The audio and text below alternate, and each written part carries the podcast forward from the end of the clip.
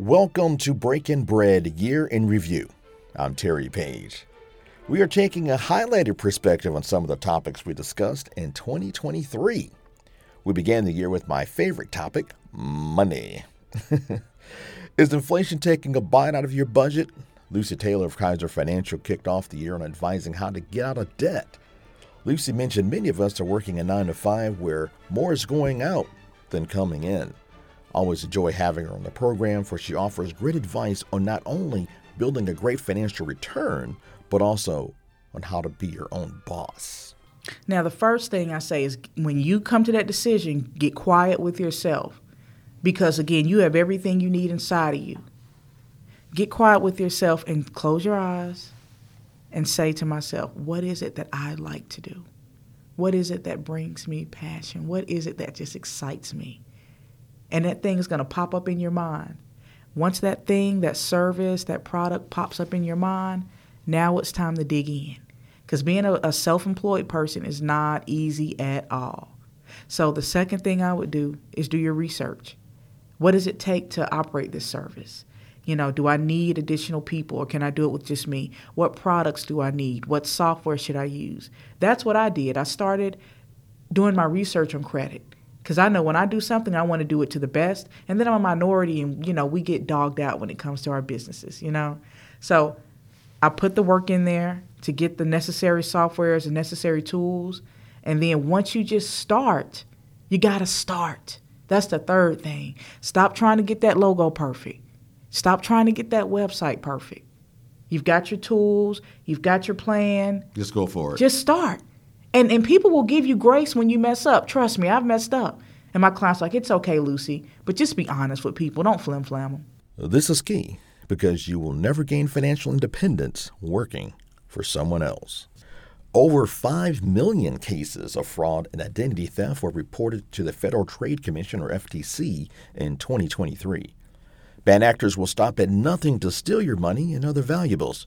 We caught up with offensive cybersecurity researcher and consultant Shadow, who points out when it comes to violating personal space, no one is immune. I haven't heard it so much lately, but I remember hackers would maybe go in and maybe charge you a dollar. Oh, that yeah, that happens. And, and see if you noticed. Yeah, you know, and they'll do it like periodically to see because you know there's a lot of people who don't check their their statement; they just pay the bill. That is true, and that that's who true. they're looking for. So that's oh. that was my point with the auto pay. Is like, well, how often are you checking? That is true. Oh, fun fact: this is, uh, and I probably will butcher this story, but there was. Uh, there were some people that basically did that, but they did it at a much more uh, grandiose level. And they would they knew that big software companies like amazon and google and facebook uh, they have a lot of bills and they have a lot of contractors. So they basically did some illegal things and got the uh, the scheme, the format of what it looked like when they had a contractor invoices, mm-hmm. you know, coming into them and stuff like that. And of course, these are literally companies with billions of dollars. So they would just pay their invoice invoices and they'd send it to the whatever uh, what's it called whatever department that had to deal with that and they'd stamp you know put whatever the equivalent of a digital rubber stamp on it right Anyways, this group would actually invoice these companies for software services or cloud hosting or uh, you know maybe just oh development of software or something like that. And they would invoice google for you know two hundred thousand dollars or something like that. Oh and of course, Google this is a drop in the bucket for their money. Uh, this is and they you know charge Amazon for seven hundred or something seven hundred thousand dollars, even millions sometimes. And they do this periodically. And yeah, it took a long while for uh, those types of companies to figure out that they were charging them just for nothing because because the bills looked just like the legitimate ones, and they even had a company that they were laundering all this to. Anyways, that's at much a, a much bigger level and you know i'm not okay. saying anything about your listeners but more than likely they're not in the invoice department of google or facebook or something like that. Well you never know. But uh, yeah anyways it is it can happen on a smaller scale. I just thought that that was so interesting that these people were like you know what? We're just going to charge them for nothing and see if they pay it. And they did. They, they stole it. millions. I just thought that was interesting. Well is it are you stealing if they give it to you you willingly give them the money. Yeah, I know that was the thing because they, they invoiced them and then. Hey, listen, I bring that up because the bank, like if you if a scammer calls you and you willingly give him or her your information, the bank's going to say, "Hey, you willingly gave it to him. We're not going to reimburse you." There are many innovative ways people with bad intentions can gain access to your personal information. At the very least, keep an eye on your statement.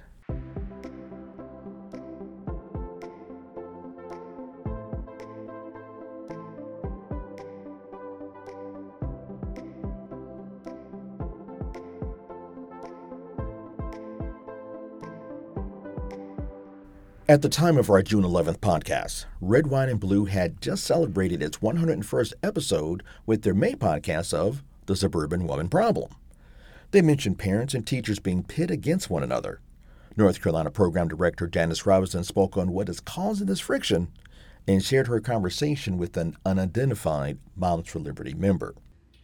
Well, I will say to them what I have said to one of them because I did meet with one of them. I, I basically I said that, you know, um, if um, there's a book that she uh, they do not want their child to read, there's a process um, that uh, the school board has where they can um, actually make that happen, where make sure their kid doesn't read that book. They do not have the right to, to dictate what everybody's child read. Um, also, too, uh, this thing of showing up, screaming at the school board members, trying to intimidate school board members, attacking teachers um, on social media, um, and, and attacking kids, attacking uh, LGBTQ kids. That's just wrong. That's wrong. And so, and um, the majority of parents do not agree with that. They don't like it.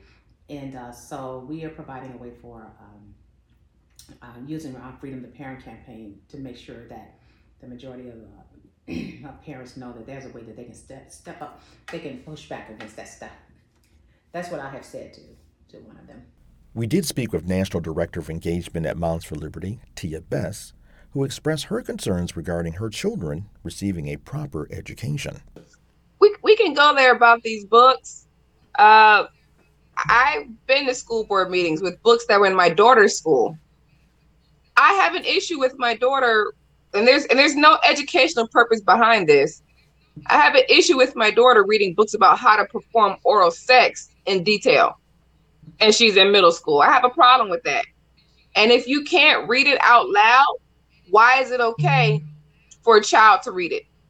if it breaks law by being sexually exciting, why is it okay to introduce it to prepubescent minors at an early age?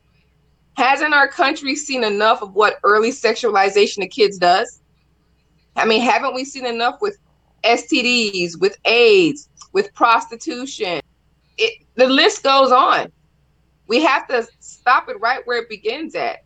And um, I'm not saying that these books can't be read. Of course, if you want to read them, you want your child to read them, that's fine. Take them to Barnes and Noble, the public library. But our tax-paying dollars pay for this. Taxpayers don't know that there are books out there telling minors to join Grindr, which is an adult sex app. That I have an issue with. And I'm sure that a lot of parents would have an issue if they knew exactly what their kid what wasn't available in the libraries. You can catch the full discussion with Tia by visiting our Moms for Liberty episode dated July 23rd of this year.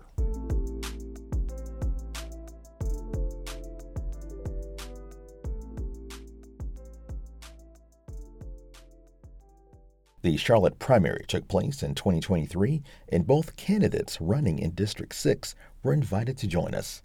Candidate for Charlotte City Council Stephanie Hand did break bread with us and outlined why she decided to run for office. Interestingly, um, I was in my house one day and I was complaining actually.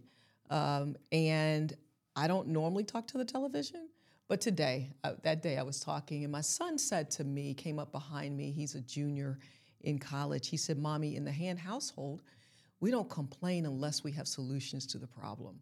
What's your solution to the problem, and what are you going to do about it? And, um, you know, I said, Son, you're being disrespectful, go to your room. But I thought about that thing, and then things just started happening. pertaining to people calling me and said, "Hey, have you ever considered running for public office?" No, not really. Well, I think you should consider. So I started talking to people, and it began to have a groundswell. And so that's when you know that you're in the right space at the right time when it grows from the ground up. So I'm in it for a people movement, and I'm in it to make a difference in our city.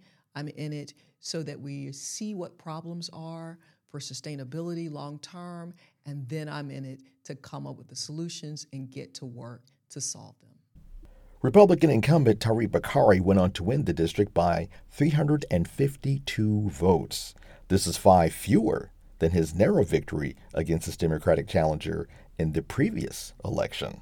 If you listen to our most recent podcast, you can hear Jose, Aman, and myself discussing various topics such as the war in Israel, labor disputes, cell phone bans, AI, and in this specific clip, we got into a discussion involving EVs. Okay, well, I, I will say this. To me, there's really not uh, a problem that the marketplace can't solve, right? Um, if the if you force the issue too much, like for example, we don't have the grid to support. Like if everybody everybody went out tomorrow and bought an electric car, right? The grid couldn't support it. Correct. So, but I believe the marketplace over time will go ahead. They'll get the grids built. They'll get your charging stations built. They'll figure out a way you can charge it at your house or your apartment whatever. Um, if you don't rush into it, it will happen. Mandates tend to put things off balance, and therefore it, it, it kind of you know you kind of get uprisings such as with the union situation. But on that vein, I do want to point out now when you buy electric cars, the government is losing gas tax money. I don't think they thought of that. Now they are. And there is a particular state that is saying, oh, wait a second, this is going to be a problem. What are we going to do? Does anyone know which state that is? I will say California. See, that's what I thought. That's what you think too, I, Maya? w- I would have thought California. That's what I thought too. But it was, but to my surprise, it was my birth state of Michigan. They're going to spend more than $5 million this fall to survey 20,000 residents about road usage charges. Now, what they're trying to do, as I mentioned, they're trying to get the revenue up because they're saying we're not going to get the gas taxes because the, the car sales are on, the, on the decline as far as combustion engines, but they're on the rise for the uh, for EVs. So now, here's the issue with that. Now, if you don't want that, if you want to be charged by the mile every time you travel, you're not going to appreciate that. And some have already raised privacy concerns about placing GPS trackers in their vehicles. Then what do you what do you think? Is Michigan on the right track or no? Wait, so they want to charge people by the mile? Yes. So A they want to put the. GPS in your car, and Yeah. every time you drive a mile, you're you're charged. Oh, I think that's crazy. Yeah. It might happen. it might happen. But my, my comment on that it will be like uh, this is not a surprise. Like I said, EV is coming, but they need to figure it out because I'm I, for that's that's the first thing that I thought like what happened with all the tax gas that they get. So I'm guessing they're going to put it on the car. So an EV that it could be forty thousand dollars now it's going to be fifty thousand something like that just to get all those taxes. Change your news and your wallet. Keep listening to BreakNBread. I absolutely appreciate my supporters here in the U.S. and would also like to thank my listeners abroad, including Ireland, Dominican Republic, Germany, and the UK. Thank you to my 2023 sponsors, Magic Mind, Living Up Promo, and Same Page Insurance.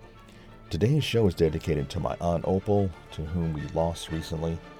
She was an advocate of the show as well as my other endeavors, and her love and support will be missed. BreakNBread is a production of Artists for the People. Follow us on X at BreakNBread 101. That's break the letter N as in November, bread 101. Or catch us on Instagram, BreakNBread Podcast. Check us out on Facebook or visit our website, breakingbread.biz. Be sure to subscribe to our YouTube channel at BreakNBread 101. Give us a listen on Spotify, Apple Podcasts app, Amazon Music, Listen Notes, or wherever you get your podcasts. Our theme music was composed by Ludwig van Beethoven. BreakNBread was created by Terry Page. I look forward to spending time with you in 2024 as BreakNBread enters its fifth season. Success is when opportunity meets preparation. Until next time.